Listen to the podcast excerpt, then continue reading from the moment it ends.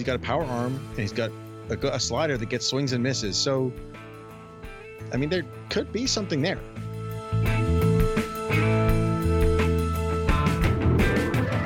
Is will he ever be anywhere near a sensible outfielder? It sure doesn't look like it.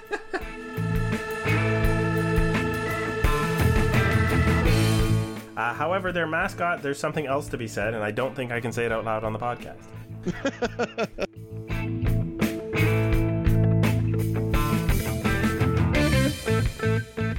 and welcome to Artificial Turf Wars episode number 118.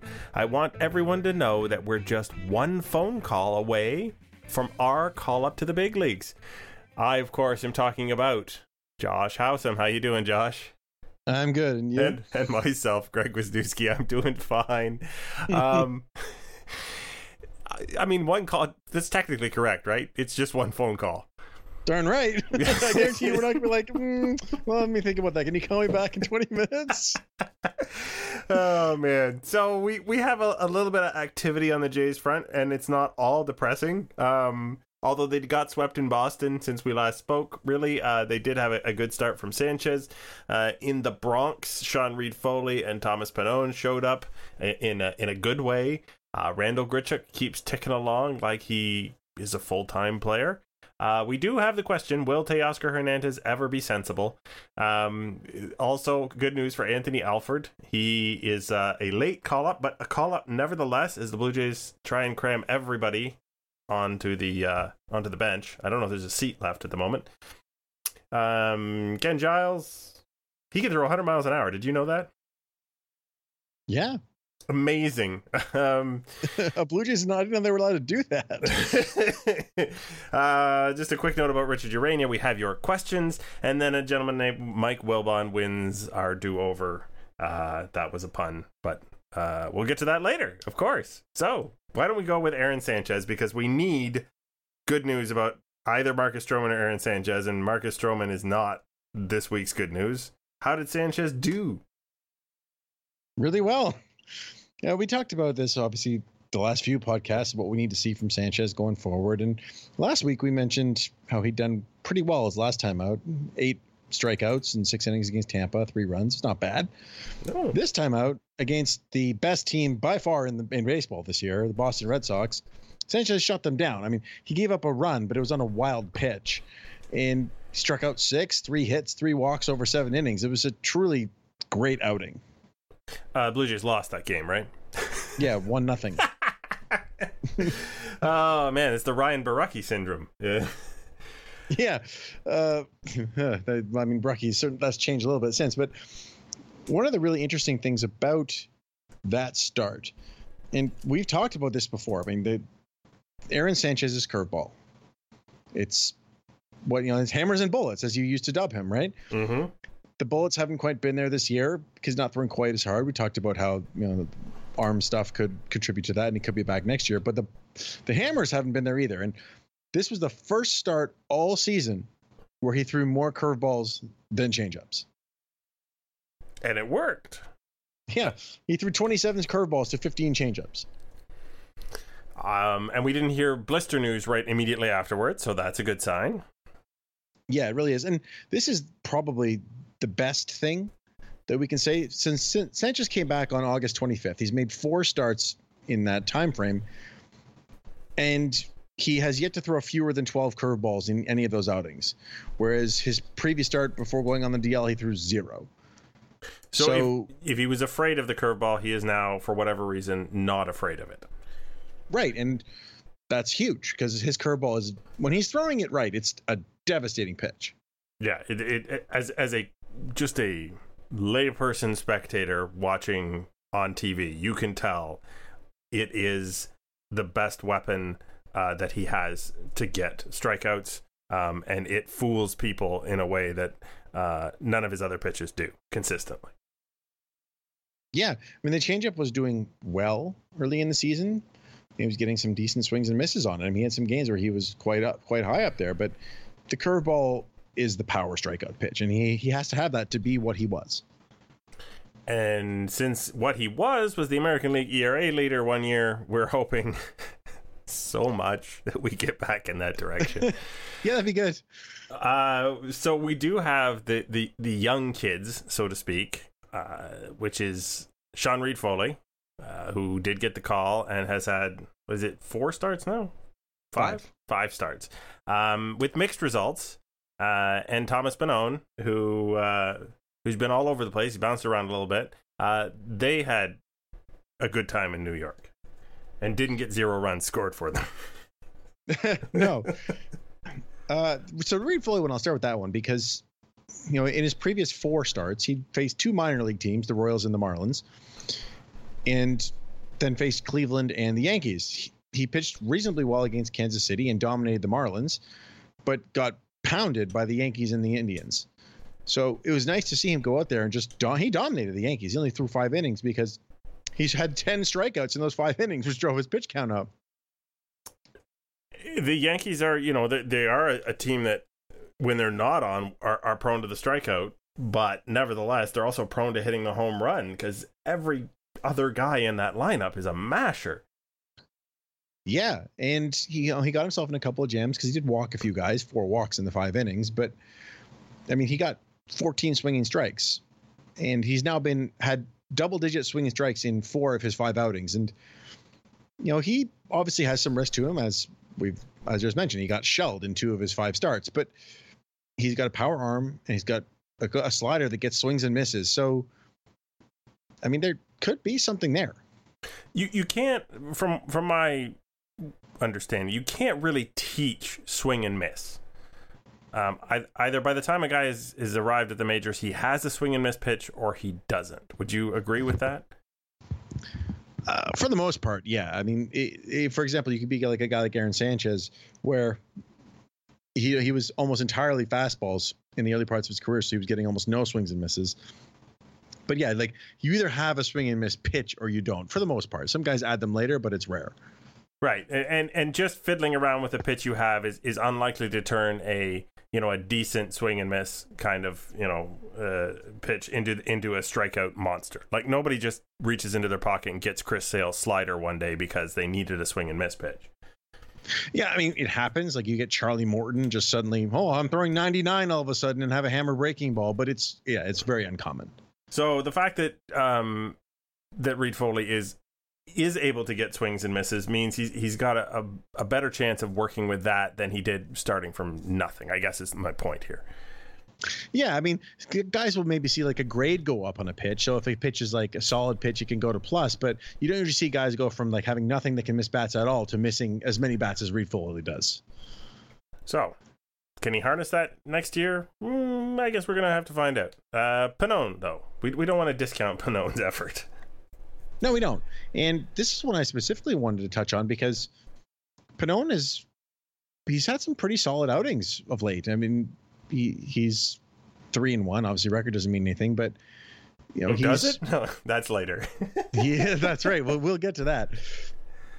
But I mean, he's in since coming to the big leagues, he's had one horrible start against the Orioles, and otherwise he's been very, very good.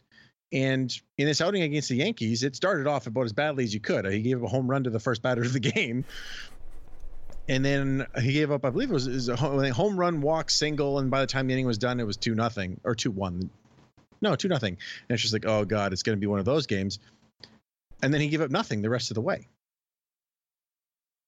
Uh, righting the ship is always nice, um, but like you said, he hasn't really had to right the ship too often so nice to see him to be able to do that uh, again in Yankee Stadium. This is this is an intimidating ballpark, and and I don't think people necessarily get that it is an intimidating ballpark. Not just because of its dimensions, but the whole the Yankee marketing machine is on the opposing team in Yankee Stadium from the moment they walk through the door.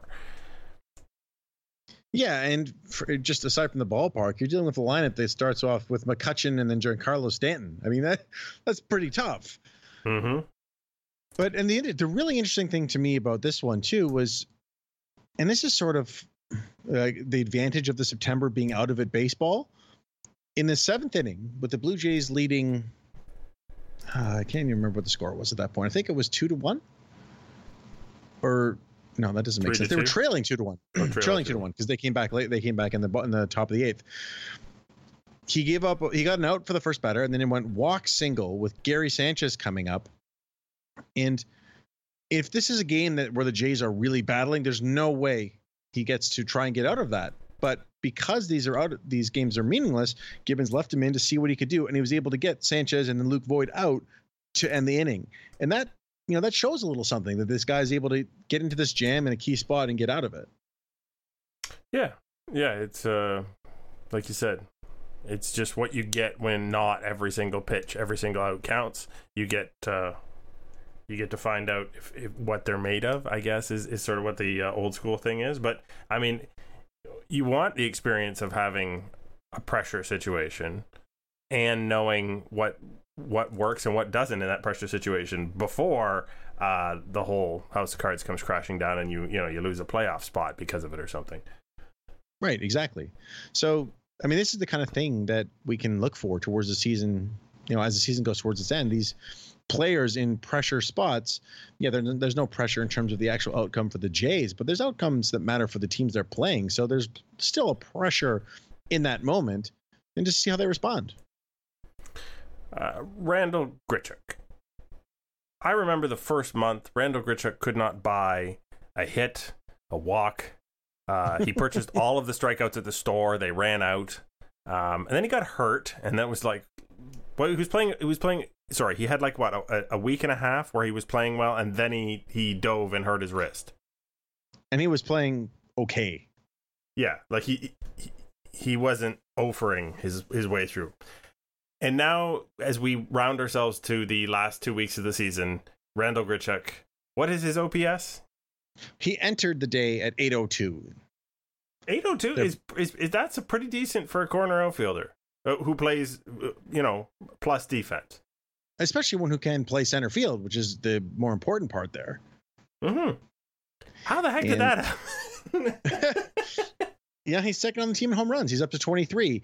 He and this is so we're seeing what the Jays sort of hoped they could get with Randall Grichuk because no one ever expected him to be a guy who's going to hit you know 280 with a 330 on base or anything like well maybe 330 they hope for, but you know he's hitting 250 ish with a 300 305 to 310 on base. Up it goes up and down from there and a slugging up near 500 and that's what he's that's what he was the previous couple years before last year's bad season. So it's very clear that they won that trade in the sense of like they got what they were hoping for, at least in his first season. Yeah, and, and the injury was not a uh, you know a, a shoulder injury per se, or you know a, a hamstring injury, or a it, it was it was an on the field injury. You could watch it happen. He healed up from it. So from that perspective, I don't think the Jays are worried about anything that way. So it bodes well for next year.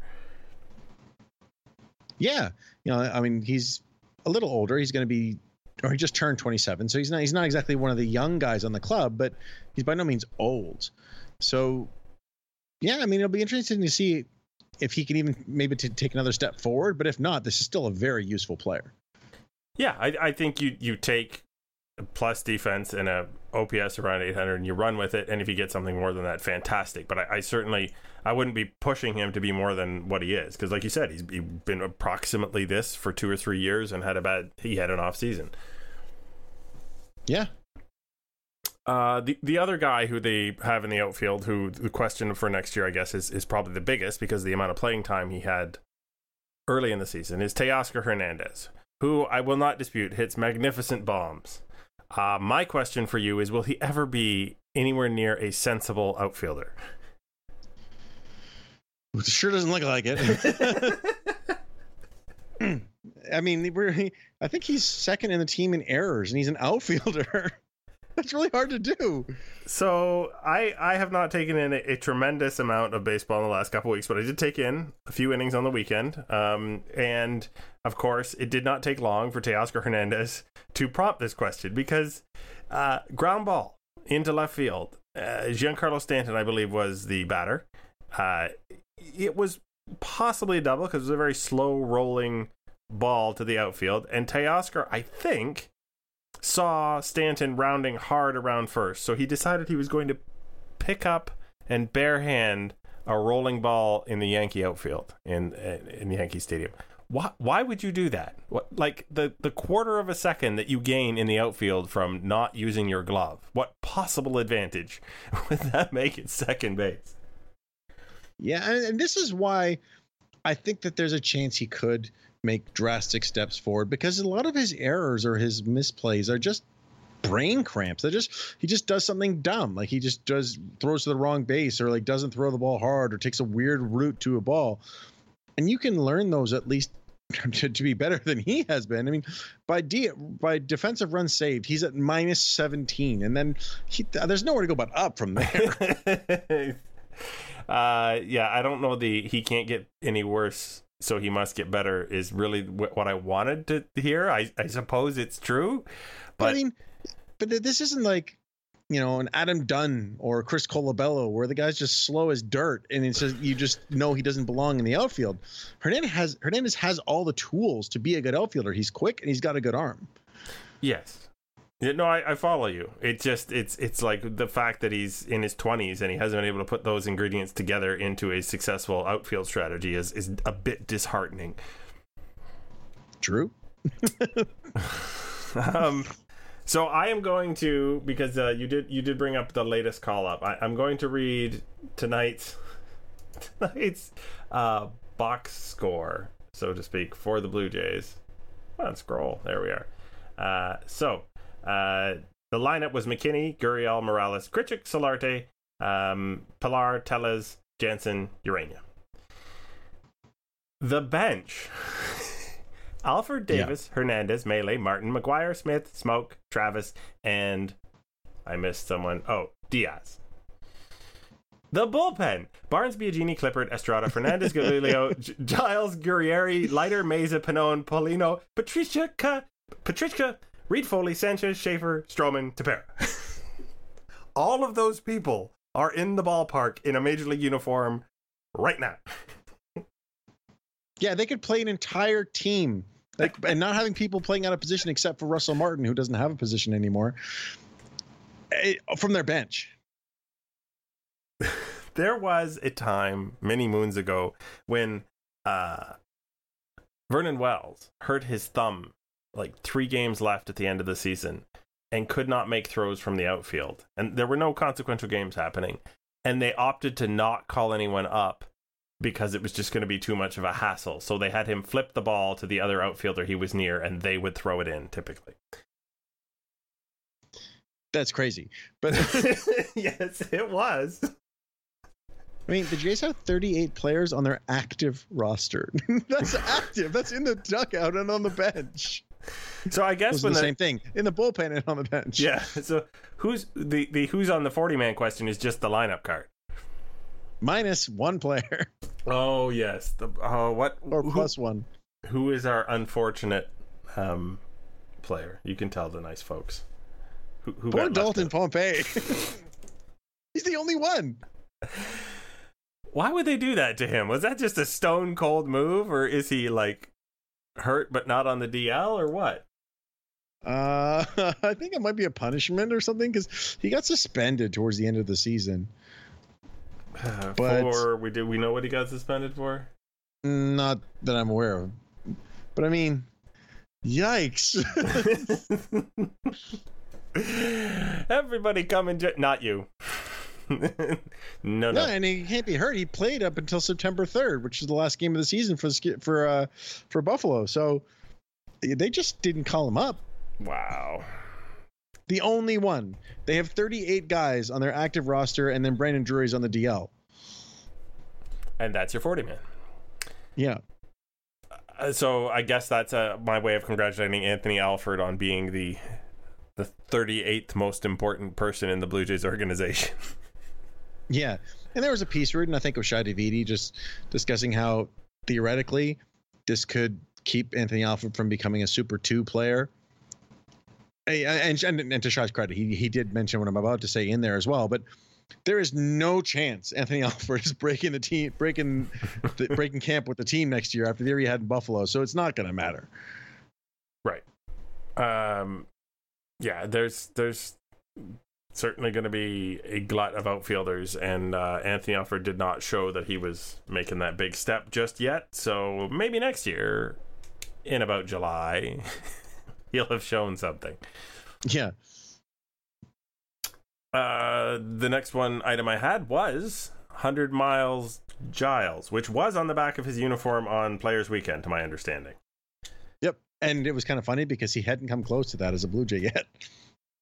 Uh, in he, he looked pretty sharp in Yankee Stadium. And he reached 100 miles an hour. And, you know, obviously, like, it's, a, it's an arbitrary, you know, like, it's not a huge functional difference between 199, but harder is better. harder is better and it's, it's just nice to see it because we talked about this and we joked about it with nathan Eovaldi. you know the idea of like let's get him because he throws hard but this is something that's worth mentioning i mean ken giles was entering this season considered one of the top five six seven closers in all of baseball. And this was part of why because he throws really hard and he's got a really good power slider that people swing and miss at. And we talked about this when the trade happened, but getting him and two guys that could be at worst late inning relievers, that's a fantastic return for Roberto Osuna. And if he can return turn back at all close to this Giles, I mean, to what he was before, then the Jays did really, really well.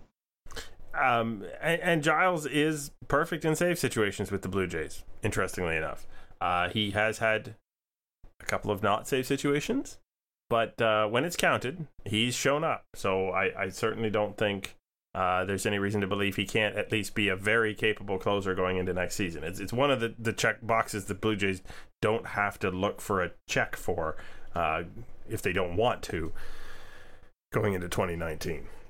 Yeah, and just also specifically too, like I, I, don't know if it was because he was down in the minors and not pitching the same frequency. I I didn't actually check, but you know, even in those early rough outings with for the non-safe situations, he just was he was throwing like 96, 97, which is hard, but he wasn't throwing as hard as he had habitually thrown when he was, you know, the the top closer for the Astros. So it's really nice to see it come back.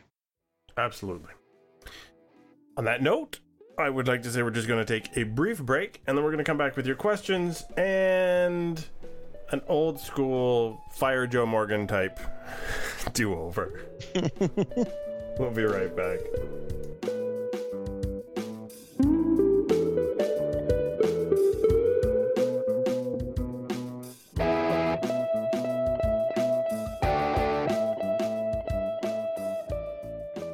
And we have returned, as promised. I've never failed to return from a short break like that. Uh, wasn't going to start now. Of course, that means that we should. that did happen, wouldn't it? Just yeah, like, just like the podcast just ends. Music just plays out. like that's that's weird. He said he'd be back. um. Anyway, You'd we're gonna, like uh, the football player who retired in the middle of the game. That is epic. That is that is just the that's almost as good as John Kruk retiring after his last single. But but the whole you know I've looked around. Vontae Davis. Sorry. Vontae Davis was the player, but Vontae Davis.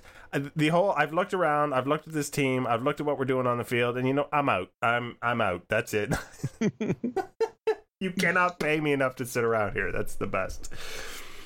Anyway, uh, your questions coming right up. Time now to hear from our listeners. That just seems silly.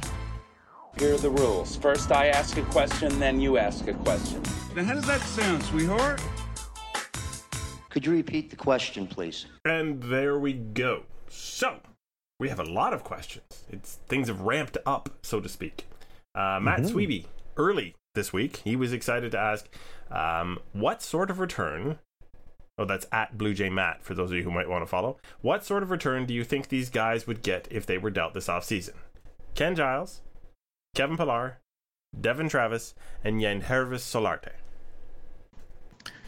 So for Solarte, because I think he'd get the worst return of these four players, I think it'd be something similar to what they traded for him in the first place, maybe even slightly worse, just a you know a long term flyer upside prospect. Because frankly, he's had a pretty terrible season. And he got exposed by, you know, I think he's now two down seasons in a row. He's in the wrong side of thirty. I think that he's more likely a just a you know they decline his option, than get anything of value for him. Devon Travis and Kevin Pillar, I think that they could at least return something of semi use, maybe like another big leaguer making a few billion bucks that a team was considering non tendering or something like that. And then Ken Giles is the one you could get the most for, but he's the one that makes no sense to trade because closers get way bigger returns at the deadline. Absolutely. That's when teams know they're desperate, as opposed to when they think they might need something in their bullpen in the offseason. Yeah, I mean, just look at what Cleveland gave up for Brad Hand and Adam Cimber. They gave up Francisco Mejia, the best catching prospect in baseball, and a consensus top 10 guy overall who just hit a walk-off grand slam, by the way. What is more fun than the walk-off grand slam? Nothing. Yeah, exactly. Hit me with question two. Okay, this one's from this one comes from Colleen Evans at Colleen Evans six. What has been your favorite 2018 moment slash game? I think beating New York with Pannone on the mound and a catcher that was telegraphing his curve has to be one of my favorites. Thanks for all the fun. I think there's some recency bias there from Colleen, uh, but my understanding is you did not see the broadcast of that particular Pannone start. Um, Danny Jansen was catching Pannone, I believe. Um, you know what? It might not be. Uh, who's the other catcher? Reese McGuire. Might have been McGuire. Um, so Buck noticed that when Pannone was when the catcher would call for a curveball with nobody on base, he would leave his his hand down on the inside of his thigh where he had called for the pitch, ready to catch a ball that was going to bounce up. Whereas whenever he called for the fastball or the changeup, he would put his arm back behind his back to hide his hand and protect it. Um, and he did it consistently for an entire inning when Buck and Dan picked up on it. So uh, Buck Martinez, baseball IQ, actually higher than we might give him credit for. Well, especially when it comes to catchers, because he was a catcher. Like Buck actually, he knows the game. We've said before that when he's doing the role as an analyst, which he was clearly doing in that moment, and actually he was playing the analyst because Shulman was calling those games. Exactly. He's good. I mean, like I had some beefs with him early in that one because he was saying some crazy things about Lance Lynn, but in general, Buck does understand baseball. It's just when he has to talk too much, he says dumb things. And then Pat Tabler nods and repeats them. yeah. And just like he just says the same words different in a different order. But I mean Buck is useful, right? he just he just miscast. Yeah, I think I think though uh, that, uh, that as a fun moment was certainly a standout in, in the sense of um, a pitcher is often accused of tipping pitches, but rarely would you see a catcher do something um, that would tip the pitch per se. But he Buck did point out that the man on deck, if he was, it was a fairly obvious sign he would have time to um, send you know some sort of of uh, audio or visual audio probably cue to the batter that it, it might be a curveball if if they were consistent and noticed it quick enough. Yep. And as for the other part of the question, Colleen, about our favorite moment from the season, we're going to save that one because as soon as the season's over, we do our big wrap pod, and that's part of what we discuss. But we'll definitely get to that part. And thank you for listening. You mentioned the fun, but we we're glad you enjoy it. Um, Kevin Ahoy at Flight Sim Geek. Uh, is there a 10% chance Gibby comes back to manage the Jays? He will be missed, even by those who didn't like him. Handicap the successors Schneider, Wedge, Hale, or someone else. 10% chance? Maybe. I mean, I wouldn't put it any higher than that for Gibby. I, I, I, I think it's very unlikely that he returns. So I, I might even put it at 5%. Of those, of the three non others you put, I think Schneider, I'd give him a 20%, maybe. Wedge, same thing. Wedge and Hale, I think 5% both. And then, so that, uh, what did I give? Five to Gibby? Yep. So that's 35 percent So 65% other. I think they're going to go find someone else. If it's not Schneider, it'll be someone from outside the organization. I don't think it'll be Wedge or Hale. That's interesting because Wedge always seems to come up at some point in the discussions. Um, I think that was because he was the one of their first hires. Right, right. You know, Gibbons was there, it's like, oh, he's their guy, he's the manager in waiting. But he's been there for a while now, working in player development. I don't think he's going to go in behind the bench. Uh, Wedge has also been a lot of teams go to as a manager when they're looking for an analytically minded guy depends what they're looking for with these rookies, what the philosophy is going to be. Um, we know it's going to be a young team, a developing team, but we don't know how how heavy they're going to be on things like shifts and um, and launch angle and, and all that kind of thing, how they communicate that to the players. Because they, they obviously have a kind of player they pursue. I don't know how they they communicate with the players about those specific things they've been pursuing. Like do do they did they tell guys that they brought them on board because they had a certain kind of fastball? No idea. Next. Okay. This next question comes from well, we have a just a thank you from Matt Corey. Matthew That- Corey. That's thank you for getting swept. Is that I presume what the thank you is? No, it's for beating the Yankees. Oh, okay. Well, it's it, it could be both. Well, no, because the tweet said after a series win in New York. Ah, no question, just thanks. Um, and that's the only thank you we'll accept. We're not going to take a thank you for being swept.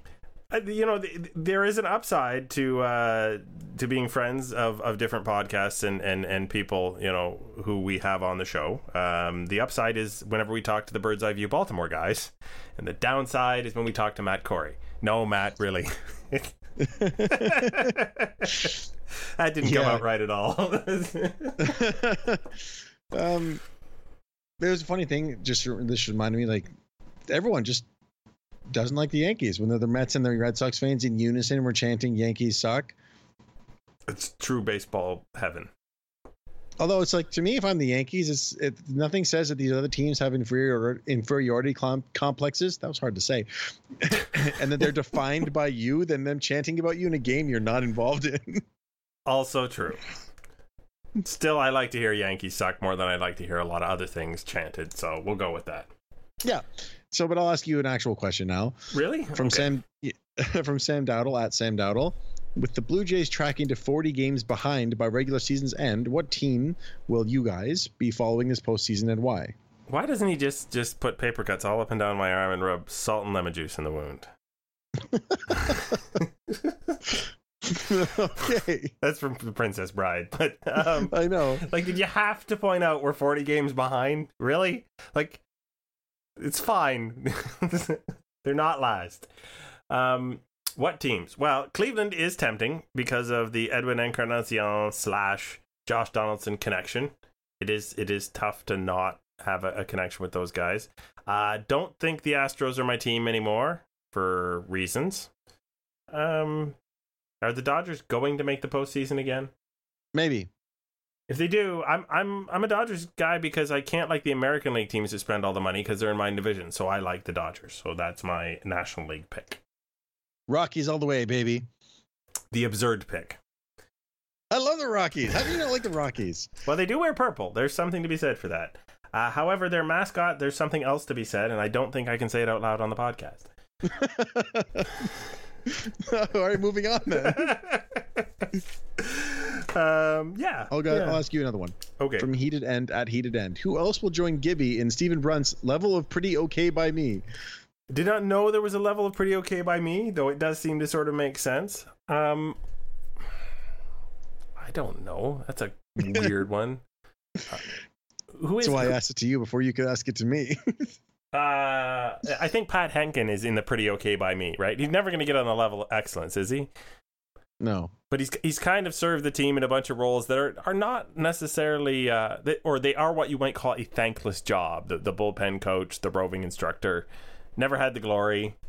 Um, yeah, I'll go with I'll go with Pat Hentgen randomly. And now you've had time to think of someone.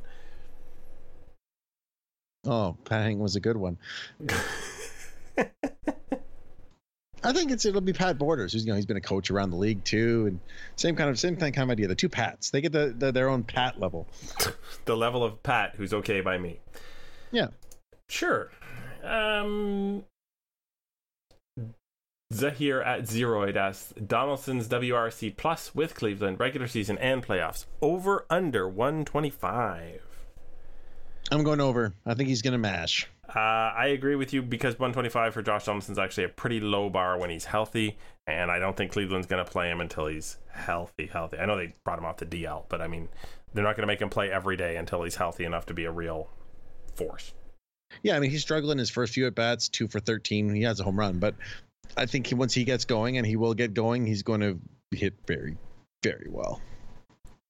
Uh, Gavin Whitehead at OK Blue Jays 29. The sunflower seed shower Do we have any idea when it started, why it started, and does anyone really like it? For some reason, it makes me unreasonably annoyed. I have no idea when or why it started. Uh, yeah, it's it's kind of dumb. I think the, the Mariners a couple of years ago had someone who insisted on running out with a, a single cup of water instead of the Gatorade bath and dumping it on someone. Um, it seems to me to be in the same vein. Yeah, I mean, I remember it was like uh, 2013, 2012, somewhere there. Like, I remember there was a thing where Jeremy Guthrie got showered with sunflower seeds, and I don't know, it's just guys throwing sunflower seeds at people. You know, they do it on camera just for fun. I think it's, but yeah, it's kind of silly. And also a complete waste of perfectly good sunflower seeds. True. What's your last one? All right, this one from Kate Stanwick at OK Stan, O H K Stan. Who do you think the why do you think the front office is not calling up Pompey, and what does this say about his future with the team? I think they don't like him. I think we discussed that earlier. Um, what does it say about his future with the team? I, I actually I think the writing's been on the wall for Dalton Pompey for probably six months. Ha ha. Um, when he was a still hurt and b not their first pick to do really anything. Um, I think with the number of of players they have ready to take roles, I think Dalton Pompey is just never going to get that shot, even though he may have deserved it at some point due to a combination of inju- injury and underperformance. And this is this is kind of the quiet fading away. I agree. That's a sad question to end on, isn't it? Yeah, well, we do this in chronological order. Uh, ask exciting questions right at the no. Okay, don't wait till right at the end because you have no idea when we're recording. So, uh, yeah, we'll we'll figure that out next week. We'll we'll do something there. So, of course, we have to go to the other feature we have, which is the do over. Oops, I said the quiet part loud and the loud part quiet. But what if you could do it all over again? But what I really meant was. All right. Uh, Andrew Claudio provides us this clip of Mike Wilbon discussing. Sorry, uh, discussing the Cy Young Award prospects of Jacob Degrom, who is awesome, but the Mets never score any runs for. and this is from Pardon the Interruption. of the show. I didn't give you analytics. leave. I gave you You gave me metrics. Garbage. Metrics. Okay? Because if he You see goes, this Linguini? if he goes Now it's like garbage. eight and eleven, and he wins the Cy Young, all the people voting for the Cy Young should be dismissed, and they should bring a new panel in and let them vote. Because Oh, okay. Th- that's a wonderful argument. Do you like that argument? 8 and 11, you can't win the Cy Young. Mike Wilbon is stuck in like 1985 or something like that. So here's the fun Jacob DeGrom stat. I believe he has the best ERA in the National League. In baseball, The um the opposing starters when the Mets have faced someone for Jacob DeGrom have had an ERA of something like 2.39, which means that collectively the Mets have faced the second best starter in the National League every time DeGrom takes to the mound. They suck. yes. The Mets are really bad. And I mean, Jacob DeGrom set the record for, and it's still going actually, consecutive games without allowing more than three runs. Major league record. Yeah. Why would you deny this man an award because his team cannot ever score him runs regardless of who they are facing? Wh- wh- Why would you be penalizing him for that? And then why would you say that out loud like it was a smart thing to say on television? Yeah, I mean, it's, look, you want to say that Aaron Nola or Max Scherzer deserve the Cy Young Award? There's very credible cases to make there. But to say that Jacob DeGrom does not deserve it because he's 8 and 11 is just bat. I won't swear, but it's just, it's crazy. so uh, he does go on to say, of course, that, you know, wins are the most important thing. And I don't know how these old school guys continue to confuse pitcher wins which is just a letter W put against some arbitrary qualifiers. Remember, if you leave after four and two thirds innings with a nine run lead and you get hurt, you can't win the game. Um, against actual wins, which are something a team does over the course of a 162 game season. How, how just because they're named the same, they get all confused. What's really funny about that too, it's like they don't award the MVP to the guy who scored the most runs. Right? If anything, Yeah. that should be the same to the equivalent. It's like, well, you, the more runs you get, that's how you win. Um, so uh, do over, offer up if he comes on the show and says, "But just pitcher wins don't matter." No, he just needs to acknowledge because like we're never going to get that far. I mean, not going to happen. Just acknowledge that pitcher wins and team wins are not remotely equivalent. yeah, I think that's we're setting fair. the bar low on this do-over. Yeah, that that one. Although they are named the same thing, uh, they're not materially the same thing. It seems pretty straightforward. Yeah. Oh my goodness, I. I'm glad they give us material every week out there in TV land and radio land. I offer up to you, sir, the opportunity to have a final thought. Yeah, so after our slightly depressing final question, it says it seems like we should go with a more happier final thought. Last week's podcast, I brought up the thing about the pitchers who had started a game in the year under four, and it was just Tyler Clippard. Mm. Pannone and Borucki have now reached that list. Yes. Borucki, yeah, Borucki threw eight shutout innings as we were recording this against Baltimore, and then that Pannone started against the Yankees knocked him down below. It, it's uh, much rejoicing was to be had among all, um, over all the land.